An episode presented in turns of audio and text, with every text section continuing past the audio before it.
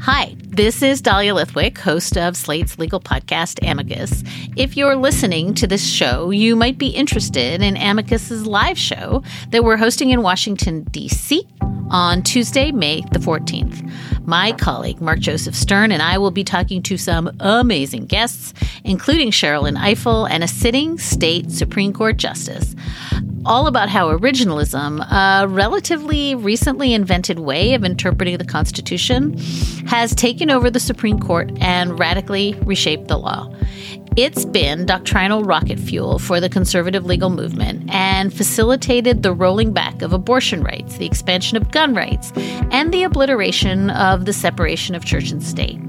And as another wildly consequential Supreme Court term careers to its end, the court's originalists are on a tear.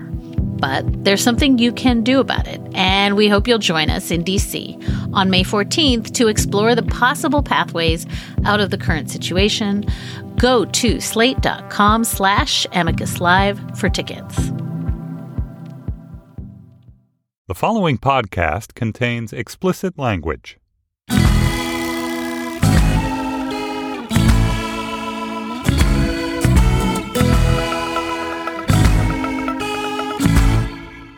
Hello and welcome to the hashtag brands edition of Slate Money, your guide to the business and finance news of the week. I'm Felix Salmon. I have Anna Szymanski here as usual. Hello. And Kyle Chayka. Hello.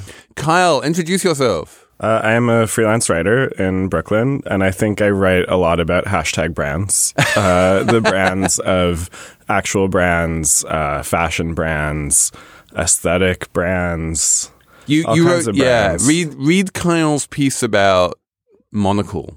It was awesome. Monaco is a brand. Mo- is a Monocle is a- lifestyle brand. It's a lifestyle brand which I'm mildly obsessed by um, because it's, and we will get into this, but one of the interesting things about Monocle is that you kind of buy into the whole brand, um, which is a publication, but it doesn't really have any um, distinction between editorial and advertising. No. And so if you buy into the brand, you read the editorial to learn what brands to like.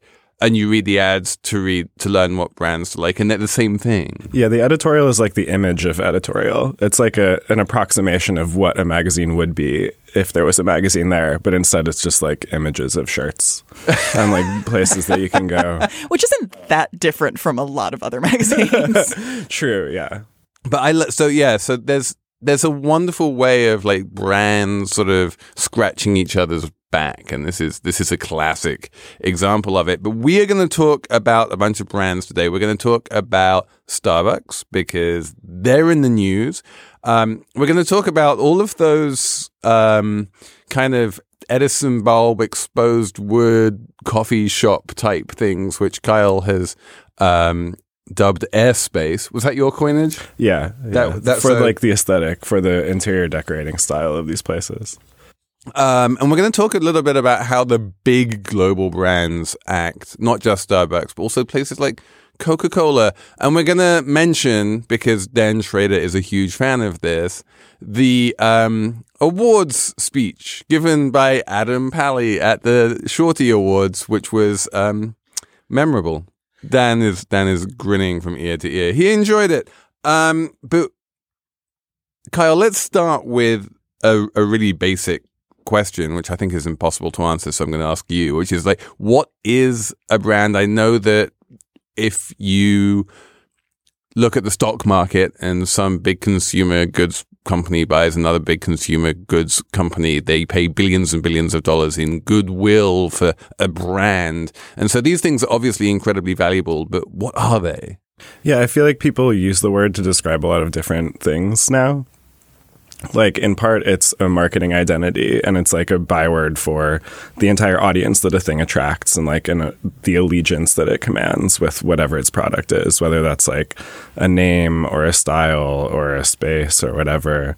But then people talk about like their own personal brands, which is also kind of their own marketable persona that exists in the world, and and like a, a curated, focused a specific idea of themselves that's broadcast through, you know, similarly through style or through what they create or what they consume. My idea is it's it's largely about continuity. Um, that it's a way of not having to think about what something really is. Um, and my, one of my favorite examples is wine labels. That if you just drank wine out of unmarked bottles the whole time, then you would spend a lot of time sort of tasting the wine and trying to work out whether you like the wine or not. But with once you introduce wine labels and you can open a bottle of wine with a certain label once and drink it once and do, go through that process. And then once you've done that, you can like just say, Oh, I know what that wine tastes like. And you can assume that all other wine with the same label tastes the same and you don't need to do that anymore.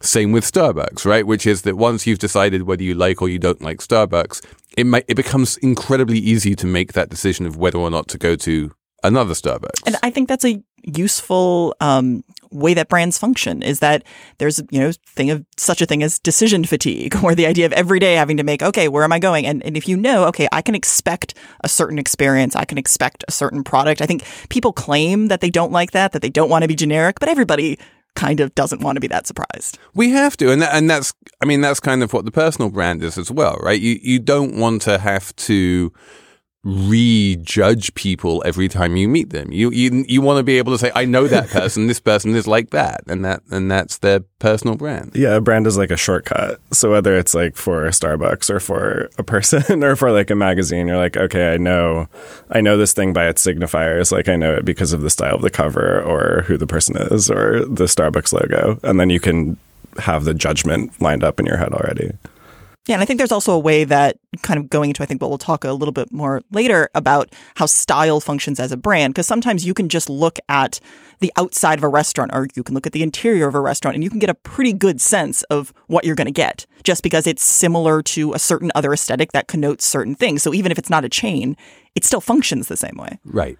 Uh, yeah, and, and like different font choices do the serve the same purpose and that kind of thing. But let's talk about Starbucks because we're in the middle of a explosion of coffee brands. The Blue Bottle Coffee and Bluestone Lane and Counterculture and La Colombe, and there's a million third wave coffee brands coming along right now, all with their own slightly separate identities, but all of them seem to be in one way or another focused on the coffee that if you buy like you know they're like intelligentsia coffee it's really good.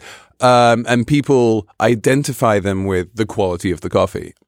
And i feel that that was the case in the early years of starbucks that they would come along you know second at the beginning of second wave coffee and they were like this is better than you get at your local diner. And people like this is and, and so people would become allegiant to Starbucks coffee because they liked the coffee. And then at some point over the past, you know, decades or however long it is, the Starbucks brand kind of morphed so that it's no longer really about the coffee and it's now more corporate and bigger and it's something else. hmm It's become like a brand for a certain kind of public space and a certain kind of like community also. And so what happens when a racist store manager in Philadelphia calls the cops on two customers just because they're black is that really hurts the brand, even though it says absolutely nothing about the coffee. Right, because as you were saying, no one really goes to Starbucks because Starbucks is such a great coffee. You go there because often because that is a meeting place. You go there because it suggests certain things about the space. And when that kind of thing happens, people don't want to be associated with that. So that could legitimately hurt the, you know, quote unquote brand equity. cer- certainly if you want to meet someone, um, it feels much more natural to meet them in a Starbucks than it does to meet them in a McDonald's. And, you know, since 2004, I think we've basically known that McDonald's coffee is better than Starbucks coffee, but that doesn't change your behavior in terms of if you're going to meet someone for coffee, you're not going to meet them at a McDonald's or certain types of, you know, urban professionals don't meet each other for coffee at McDonald's. They meet each other for coffee at Starbucks because there's something else going on there. And I'm interested in trying to work out what that is.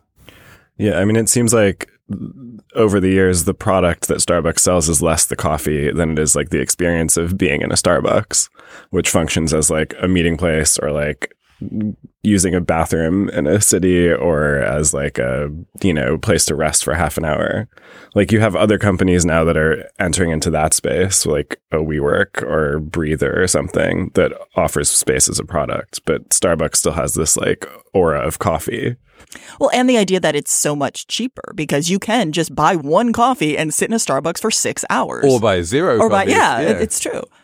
and and and so yeah, and so when Starbucks is giving away, you know, workspace for free, it's interesting that WeWork, um, which is another like fast growing brand, has been able to get a huge amount of cultural traction, um, and not to mention private market valuation by charging a lot of money for a similar product. How, how like w- again, like it. What is it that WeWork is doing that is allowing them to do that? Let's see. uh, Maybe there's like a spectrum of these products too. Like if Starbucks is a kind of on demand, very casual public space or like lifestyle space that you can go into, then WeWork is like the next level up where you're a monthly member. You might have a specific space that's just your own. You feel like more belonging within this community that's not just physical, but has like a digital social network attached. It has like other benefits to you. You come to like identify as a, as a WeWork consumer versus people identifying as Starbucks consumers, which because it's still coffee, people don't really do as much. Yeah, and I do think there is a difference. There, there is a pretty significant difference between going to a Starbucks, which I usually think is for short meetings, or yes, you could work there the whole day, but I don't think as many people do that now because you have more of these co-working spaces where they do offer more amenities. And like, if you want to have a more legitimate meeting with people, that's going to, you know, you need a whiteboard. You're not going to be able to get that at a Starbucks. Um, and as the coffee, as the Starbucks coffee brand becomes bigger and more corporate, that opens up a space for smaller places to come in and say, well, that's now become déclassé, and we're going to do something more like honed and high end and artisanal. Um, and Kyle Chayka, you have kind of done the same thing to WeWork, right? You have like a honed and artisanal version of WeWork of your own. Yeah, I did. I started a co working space for freelance writers specifically. Uh, but this is not very corporate. I, I feel like if it was corporate, we'd have, you know, nice furniture or something. but this is more, you know, clubhouse vibe for for freelance journalists. Do you do you consider yourself like how do you consider yourself in relation to WeWork? Are you are you this this do you have the same relationship to WeWork that you know Blue Bottle Coffee has to to Starbucks? Uh, no, I feel like uh, in the coffee shop metaphor, it's more like a lemonade stand. You know? like kids set it up on the side of the road, and like it's fifty cents. Um, but I do think it, it this whole range of stuff demonstrates the the need that people have of like a community or like a belonging space. Uh, and I feel like we see a lot of that now in like various digital communities that exist or these physical ones. And the lesson of Starbucks and the reason why they reacted so quickly and aggressively and said they're going to close down all of their shops for an afternoon and apologized profusely was precisely because if what you're selling is a belonging space, then the last thing anyone wants to belong to is like a racist organization that calls cops on black people. Yeah, it ruins their their actual product, which is not the frappuccino or whatever, but this this idea of space. There there's this coffee like edifice in San Francisco that keeps emailing me press releases. and what it is is like uh, there's like a small coffee shop in this giant building, and then the rest of the entire building is a is a co-working space. So there's like two levels of of participation. The first is you can just go to the coffee shop and, and get a latte or whatever. But then you can also join at a deeper level and like go to the conference rooms and and have your desk and stuff within this idea of a coffee shop even though it's I not at think all. I so they think I melded act- Starbucks and WeWork. yeah exactly I think I actually worked there once. It was just around the corner from my hotel when I was in San Francisco once, and I needed somewhere to just like sit and work and have a coffee in it. And and like the first time you go there, they're very nice, and they'll sell you like you can sit there for as long as you like for a dollar or something. And I'm like, okay, that works. It was fun, and plus it was um Plus, it was all very airspace, which um, we will move on to. All right. Apple Card is the perfect cashback rewards credit card. You earn up to 3% daily cash on every purchase every day. That's 3% on your favorite products at Apple, 2% on all other Apple Card with Apple Pay purchases, and 1% on anything you buy with your titanium Apple Card or virtual card number. Visit apple.co slash card calculator to see how much you can earn. Apple Card issued by Goldman Sachs Bank USA, Salt Lake City branch. Subject to credit approval. Terms apply. One of the reasons why I've instinctively felt comfortable in this place in San Francisco, even that, even though there is something a bit weird about paying for the time that you spend in a coffee shop, is architectural and about the interior design of it, which really was this um, very familiar sense of, you know, exposed wood and not too comfortable chairs, but like up from like Starbucks level and the kind of like rather overpriced artisanal baked goods that you often find in these kind of um, coffee shops. And as you said, like the this aesthetic is now global. Um, thanks in part probably to Tyler Brûlé, who was like really into it for a long time. Yeah, I wonder where it came from, or like what was the major forces behind it. Because uh, I think so. My theory is that this aesthetic of like reclaimed wood and Edison bulbs and stuff, it kind of came from that artisanal Brooklyn period of like what 2005 to 2010. And Although was, I feel like it existed in London as well around mm. then, and yeah, it probably it was probably a bit like invention of calculus. It happens in a couple of places at once. Yeah, yeah. It's it's somehow it was the perfect solution for like the decade that it happened. Is that this this particular aesthetic was just what made people comfortable, uh, whether it was because it has more tactile stuff in an age of digital screens, uh, or whether it was just like cozy feeling. I don't know. Because it does seem we have kind of two very similar, I guess you could maybe call competing or working with each other styles of either the very sleek kind of like Apple Store kind of cold style and then that kind of warm wood Scandinavian style. And they, and I think they're kind of both reactions to the growth of technology. Whereas the one is quite more obvious. It's like people like Apple stores, so I'll make my you know restaurant look like an Apple store. but the opposite is that often when you have a big change in society, you have somewhat of a pushback. And I think, as many people have said, the kind of artisanal aesthetic was a pushback to that. People wanting to reclaim something quote unquote real. So, so the question is, what is the relationship between the airspace aesthetic on the one hand and the sort of hipster beards and flannel shirts aesthetic on the other? Are they? Are they I, I feel like one evolved into the other. Like you started out with the the reclaimed wood and stuff, and then Apple stores became like a more ascendant aesthetic. Uh, and I think, I mean, I've written a lot about that kind of branded minimalism, like the the super aggressive embrace of of emptiness and and blankness in in your space. Uh, and to me, I feel like it's an evolution. Like as tastes change, you want like more of specific qualities that were in the original and less of others. So in the Apple store, you still see the like, you know, big wood tables and you have this kind of warmth. You know, there's exposed brick sometimes or like the, the wooden shelf infrastructure. So that those are like specific qualities that would have been in a bar in Brooklyn in 2008, just like evolved one of, one of the things which fascinates me about Apple stores is the semiotics of the blank white space are normally extremely intimidating, and that if you walk down a high end street with art galleries, say, like you would never dream, like I, even I, who like feel, you know, I feel quite comfortable in the art world. I feel quite uncomfortable walking into some of these art galleries. Um, and one of the big problems facing retailers is, you know, they want to be welcoming and they want people to feel comfortable walking into their stores. And intuitively, the last thing you want to do if you want to be welcoming is to have a blank white space because that's about as intimidating as you can get. And yet somehow, Apple stores are constantly packed and no one feels any compunction walking into them. So how did, and, and I think one of the things about the you know, exp- uh, reclaimed wood coffee shops again was it it felt more sort of cozy and um, welcoming. So, what is it about Apple in particular that they managed to solve this conundrum and become welcoming, despite the fact that semiotically there was it's quite intimidating. Right. I do think that aesthetic is derived from like the white cube gallery, right, which is supposed to like decontextualize stuff and and kind of make it intimidating in some ways.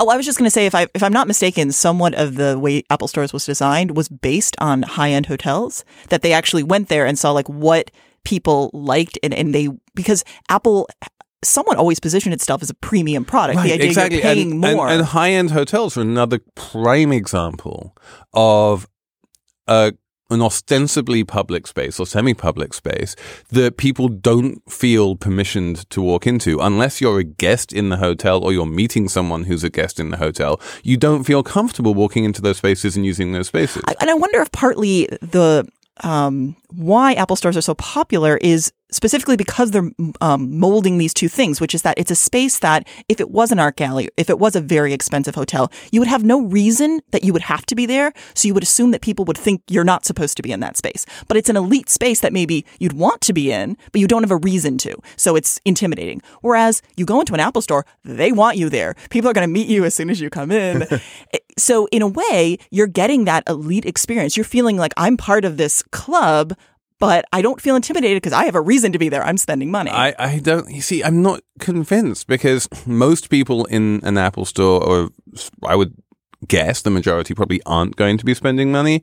And if I walk into a, you know, minimalist hotel or an art gallery and a human being approaches me and starts asking me like, and starts being friendly to me, that just scares me even more and makes me want to run away. I still don't understand what it is about the Apple store that people don't feel that way.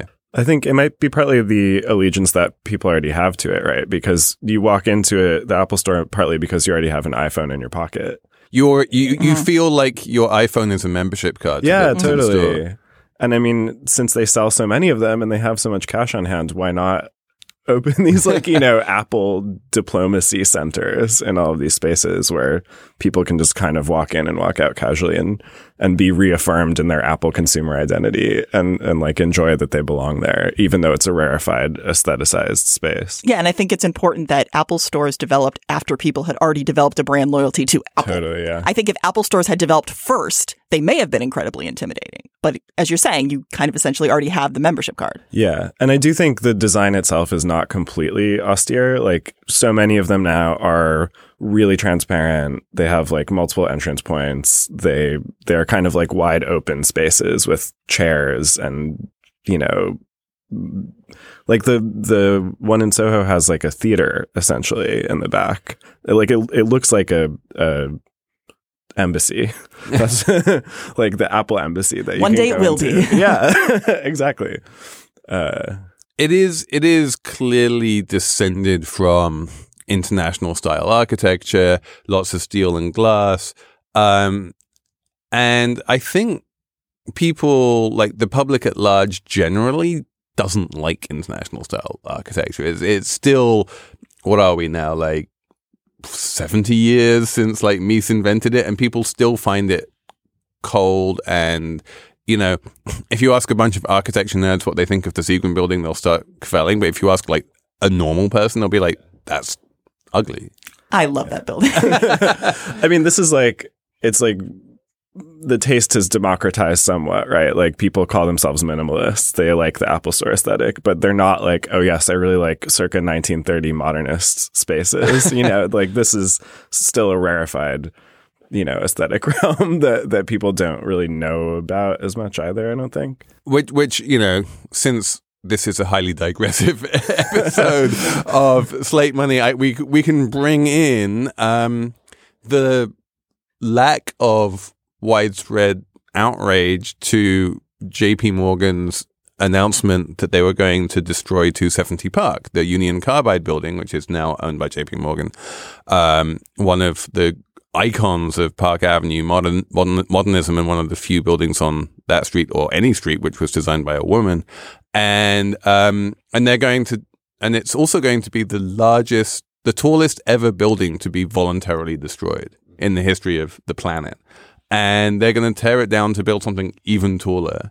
And a handful of, you know, architectural modernist nerd types are up in arms, but the public really doesn't care. Like the public did not want Penn Station to be destroyed. The public really doesn't care about 270 Park. Mm-hmm.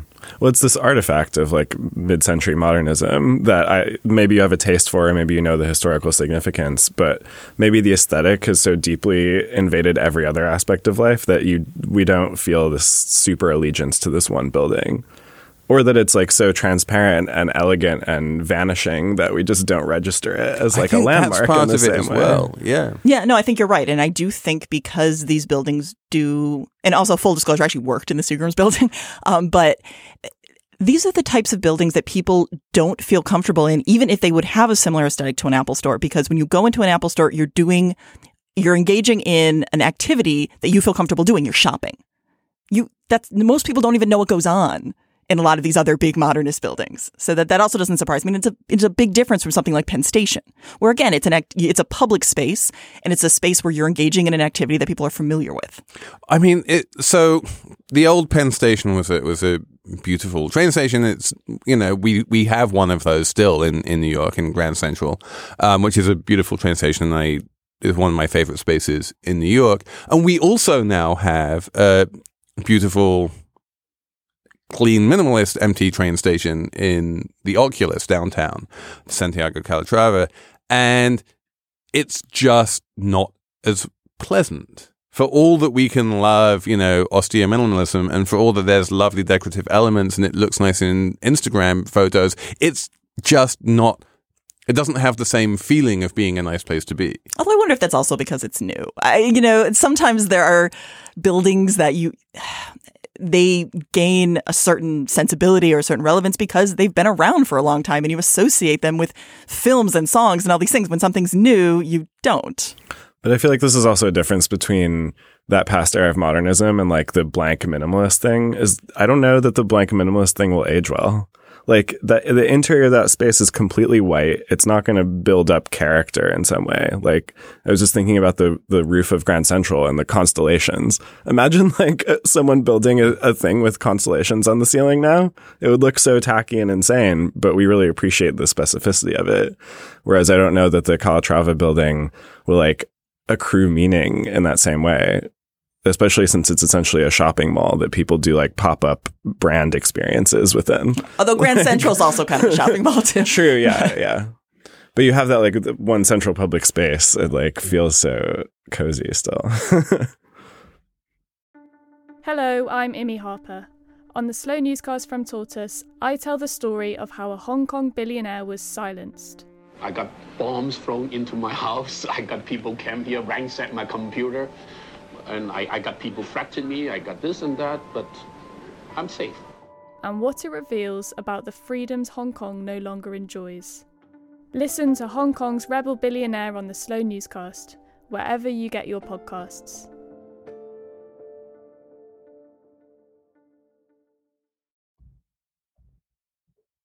Okay, that's the perfect segue. Brand experiences. Um, Dan Schrader is has some tape lined up from a man who's famous from the telly called Adam Pally, who was giving an award to a hashtag brand at something called the Shorty Awards, which give awards to social media teams at brands who are working on platforms like Snapchat and Instagram. And well, why don't we listen to some of this? I guess I'll finish this shit show up. Here we go. Delete my account. God, I, w- I wish I could. Over the 10 years of Shorty Awards, social media has changed tenfold. Sometimes it's minor, like a redesigned feed. Sometimes it's major, the sunsetting of a platform. Tragically, we've lost some dear friends, our platforms along the way.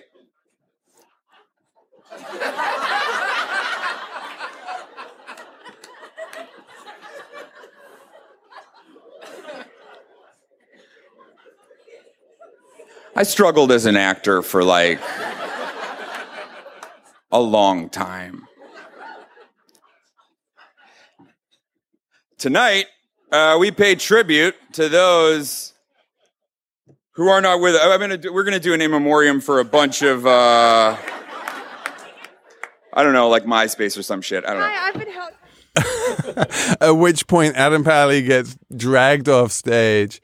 Um, he, I mean, the he was very rude to some probably underpaid human beings who were there to, you know, enjoy themselves and celebrate themselves. And Taylor Lorenz wrote a good piece on the Daily Beast about how that was probably not cool and kind of bullying. But the fact is that the impetus behind what he was saying. And the reason why everyone was laughing is because like you can't help but laugh at this idea that you know we should that the brands are something to celebrate right Yeah, like brands are your friends. Right. Although, was I the only person who watched the, or watched that and was thinking of Mad Men, where like Peggy's really upset that she doesn't get the Clio? Or like, like I feel like I, I imagine that this isn't actually an entirely new thing. It's just it wasn't televised before. but no i think i think there's a difference and i want to concentrate on this because i think kyle tell me if i'm wrong here but there does feel like there's a significant difference between the old school brand advertising, which, you know, of Madison Avenue and in print and on TV and on the one hand, and this kind of like celebration of hashtags and Instagram campaigns and Snapchat, um, you know, whatever. I don't know what the hell they do on Snapchat, but apparently it drives sales somehow. Um, you know, th- there's and there's a qualitative difference, but I'm having difficulty putting my finger on what it is. Yeah, I wonder if it's like the the image of Mad Men is very artisanal. integrations. right? Like, that's that's the word I was looking for. brand Snapchat integrations. Brand integrations. Yeah. Yeah. Yeah, because back in the day, you it's like you have this team of artists who would draw things by hand, and you know, creative writers and and whoever who would plan things out. And now it's like coordinating a group of Instagram influencers to wear the same shirt or or go to the same hotel in Tulum or whatever. I wonder if it's just feels dumber. Right, but I wonder if it really is, or Yeah, yeah. although having said this, and again, also maybe like full disclosure, I have lots of friends who are in advertising as well, who I think are very talented, and as part of advertising today, you do have to work on social media, and I actually think there are people who do that very well. And do I think there should be a silly awards show for it where people call themselves influencers? No, because that's ridiculous. But I don't think that means that just because people are working in a different type of platform that there can't be creativity involved.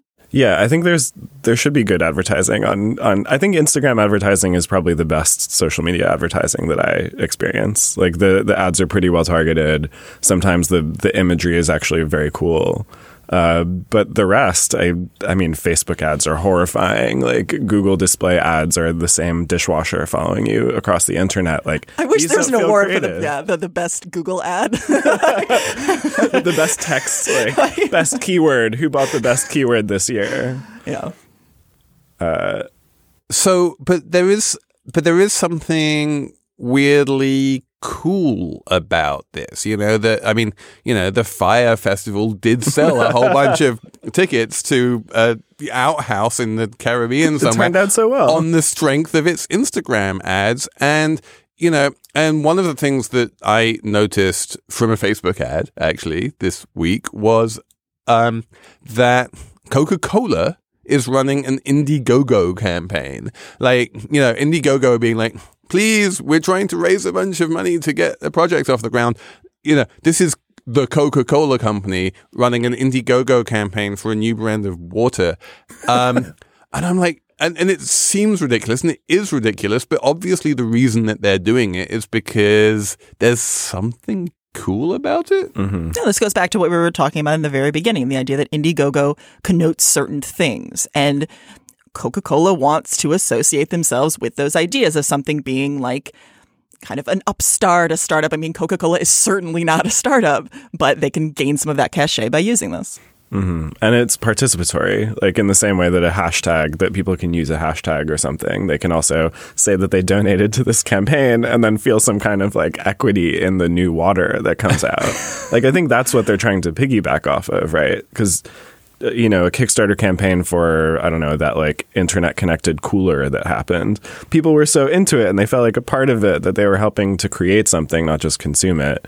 So I'm sure, you know, why wouldn't Coca Cola love to, to have some of that? And it's clearly a clever marketing ploy because we're talking about it. If Coca Cola had just done an ad for this brand of water, we certainly wouldn't be talking about it. Not that I can name the brand of water. Fair enough. but um, but this also ties into a phenomenon that people are talking about, at least in Kyle world, which is, which is this concept of of post authenticity. This idea that once upon a time, if a massive brand like Coca Cola started bigfooting their way into, uh, you know, crunchy granola kind of space like Kickstarter or Indiegogo, people would say that's ridiculous, as we are actually saying. But there's a theory out there that we are now in a kind of post authenticity world and no one really cares whether you're authentic or not. Yeah, or just authenticity is an image that you can appropriate regardless of what actual meaning it has. Like it's a brand. Authenticity is a brand. And, and I, anyone can and anyone can adopt it, right? Yeah, yeah. And I do really wonder what people mean when they say authentic because I think there was a study done where they like were saying, do people care about authenticity and then what are the brands that they think are more authentic? And I believe number 1 was Amazon, then it was Apple, then I think Google, Nike. So clearly what they meant by authentic was I like it. Yeah or like they they tell me what they're going to do and then they do it. Right. Like Amazon makes no bones about controlling your entire you know, life. And going back so to authentic. Right, going back to what we are saying with brands in a way, maybe that's true. The fact that you know they're not pretending to be anything else than what they are. But then Coca Cola going on Indiegogo is like not not an authentic move. But yeah, there so there are two essays that came out by Jay Owens and Toby Shorin, uh, both of whom work within an advertising and like consulting and research space versus like journalism. And so they were introducing this idea that like authenticity has kind of moved past its zenith and has become inauthentic itself. Uh, you know, as its meaning just expands to to mean anything that anyone wants it to mean. And is this related to the airspace phenomenon that as Brooklyn has become global and you can walk into a Brooklyn coffee shop in Lisbon or Berlin or Hong Kong, like at that point, there's nothing authentic about it anymore? Yeah, there's nothing specific about it, right? It doesn't it doesn't connote a particular place or a particular experience or a particular ideology. It's just like a, a ambient interior decorating scheme that that you maybe like or maybe hate now that it's so widespread. Right, but if what you think of when you see that space is that I'm going to get a certain type of product and there's probably going to be a certain type of person there, that is probably actually what you're going to get whether you're in Lisbon or Budapest or wherever and going into that type of coffee shop. Yeah, hopefully. But then I, I wonder if like as time goes on and the the decor becomes disconnected with the actual product, like just because there's Edison bulbs doesn't mean you'll get a really good cappuccino, then you'll lose interest or lose connection with that that aesthetic as well. Yeah. Certainly. And I was actually in a newly made Starbucks like two days ago that had Edison light bulbs in it and like a fake reclaimed wood table. That was kind of amazing. Yeah, they they started what's it called Starbucks Reserve or right, something. The the new brands, yeah. the new authentic Starbucks brands. and yeah, there are these like also there are these wider lifestyle experiences where you can like get a glass of wine or whatever and like meet your book club there. And and you can you can get a pour over at Starbucks. Yeah. Which don't get me started on pour overs. there's also there's a new blue bottle in Williamsburg uh, that I do really like, but it's like evolved this aesthetic to the point where it's this weird blend of like Japanese Danish that I think is very futuristic. Uh, and it's just like giant curving walls with like wood slats on them and giant speakers mounted directly onto the wall. It's very, very hip. And I think if the one thing we haven't mentioned, if you're talking about the development of this style and this kind of sleek, kind of lots of white, lots of wood, I think we haven't talked about IKEA, which Yeah. I think is very important in the development of this style. Or the person who invented shipping containers so that we all have IKEA goods. like that has very much affected what people think of as stylish. And it, because it's so affordable, just many people are used to it. Yeah, it becomes like the dominant style because everyone can can consume it. Um, yeah, but I think also the IKEA style derives directly from you know architectural modernism and then minimalism. Like Donald Judd's furniture looks just like IKEA, and it's the same made of the same plywood in like a slightly different configuration, but it costs a hundred times more.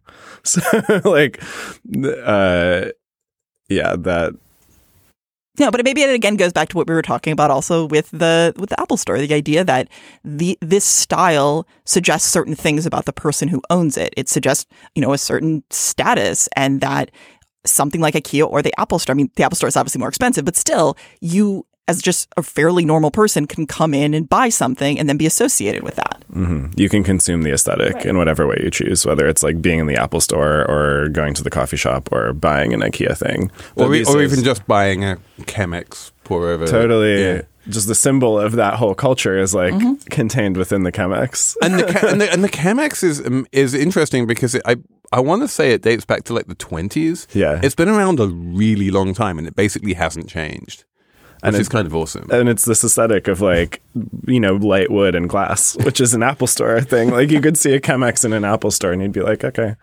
cool this is the apple chemex The iChemex.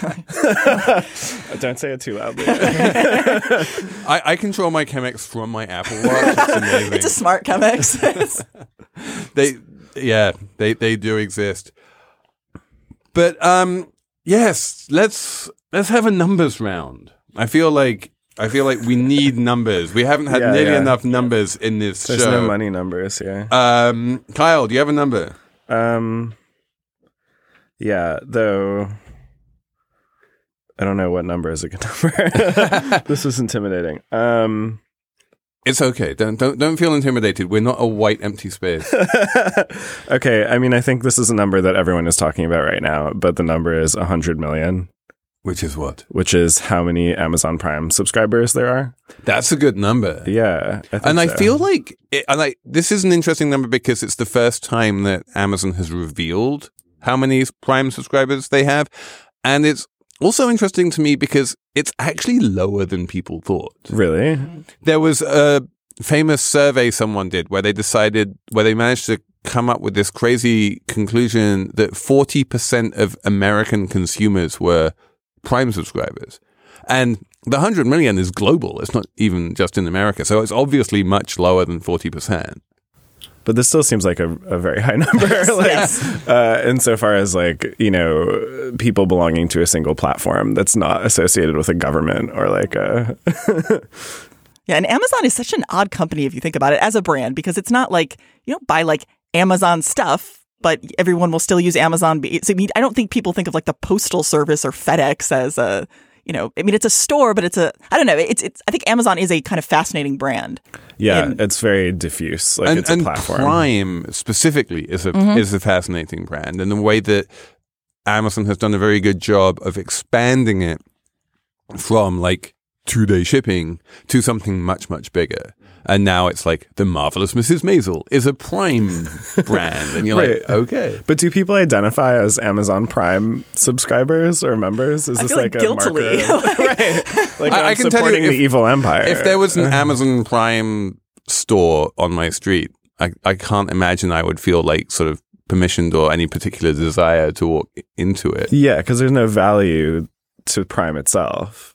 But like Like, everyone, uh, everyone actually wants to be a Prime member because of the service, but nobody Yeah, wants to admit that they're a Prime member. They like the the invisibility of it. If you, if if and when Amazon manages to give everyone a Whole Foods discount if they're a Prime member, then they'll be very happy to take that Th- discount. this exists. There's like a credit card, And they have a Amazon credit card, yeah. that gives you five percent off at Whole Foods, which like really integrates the the lifestyle spaces. Uh, um, Anna, what's your number? My number is thirteen thousand nine hundred and thirty-three.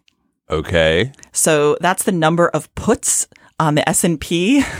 Or sorry, so that's the is number. this a VIX number? This is a VIX number. Are we So- are we manipulating the VIX today? Yes, a little bit, maybe. Who knows? But so this is the number of puts with a strike price of twelve hundred uh, on the S and P that were purchased right before the auction that sets the price of the VIX. And so this, I found this funny in a lot of ways. I think people have been saying for a while that VIX could potentially be manipulated because it is just based on these option prices. And obviously, if you have a huge position on the VIX, you could potentially lose money on options and still end up making a lot of money, but you're manipulating, you're obviously manipulating the, the, the VIX. So, but the thing that I thought was somewhat the funniest about this was that guess what the five day average is for this particular um, put for the volume? Probably about ten. Yeah, 22. so it was just like that people thought that nobody would notice this. Well, Just well, I mean, amazing to me. did they think that nobody kno- would notice, or did they just think they were doing nothing wrong? Is it actually illegal to do this? That's a very good question. And, you know, it, it's funny because I very recently was reading the, the book, um, The Spider Network on LIBOR manipulation. And it was kind of fascinating because that was this idea that a lot of people had of like, well, is this actually, is there actually something written down that says it is illegal to manipulate this? And, but I think everyone has a sense of like, it seems like it kind of should be illegal, even if it's not. So who knows? Um, I'm going to stick in in high finance for my number, which is 28 billion, um, which is the number of euros that Deutsche Bank transferred to Eurex to um, the the Deutsche Börse stock exchange um, this week for no particular reason. They just woke up one morning and transferred $28 billion to a stock exchange as part of um, what was ostensibly a collateral adjustment. And trust me, there was never any collateral adjustment, which is 28 billion euros. To put this in perspective, the entire stock market capitalization of Deutsche Bank is 24 billion euros. Um, they did phone up Eurex and say, um, Excuse me, we seem to have given you 28 billion euros by mistake. Do you think we could have it back? And and Eurex was very polite and they gave back 24 billion of the 28 billion. and then the other 4 billion they kind of held on for a while, for, for, for a while. But it still belongs to Deutsche Bank. So Deutsche Bank is probably okay. But it's kind of amazing that people can like move 28, that's like 35 billion dollars kind of by mistake. Yeah, and I feel like we've had these kind of stories uh, you know, frequently that these kind of fat finger mistakes that just keep happening. And it's the scare like be scared if you had something like a blockchain where you couldn't undo it. Right. You know, like, How does this happen? Is it really just like someone put too many zeros in a box? yeah, I mean like and then the like in theory four or five eyes that were supposed to be checking it didn't. And yeah, there's meant to be like automated things which stop this from happening and Just didn't. they never do. um, but you're absolutely right. This is the reason why financial transactions need to be reversible because you can never be 100% sure you're doing the right thing. And the irreversibility of blockchain or of Bitcoin tra- transactions is definitely in that sense a bug rather than a feature. Um, so yes, I think that's it for us this week. Kyle Chayka, thank you for coming in. Thank you. It was awesome. We now feel much wiser on the About subject hashtag of brands. hashtag brands. um, thanks everyone for listening, and and all you Slate Plus folks, stay tuned because we're going to have a bonus conversation about streetwear, which is another fascinating thing. If you want to understand the Supreme brand, which I think no one understands with the possible exception of Kyle Chayka, stay tuned to Slate Plus. Otherwise, thanks for listening and keep the emails coming. Slate Money at slate.com. Many thanks to Dan Schrader for finding that Adam Pally clip and producing this whole show. And we will talk to you next week on Slate Money.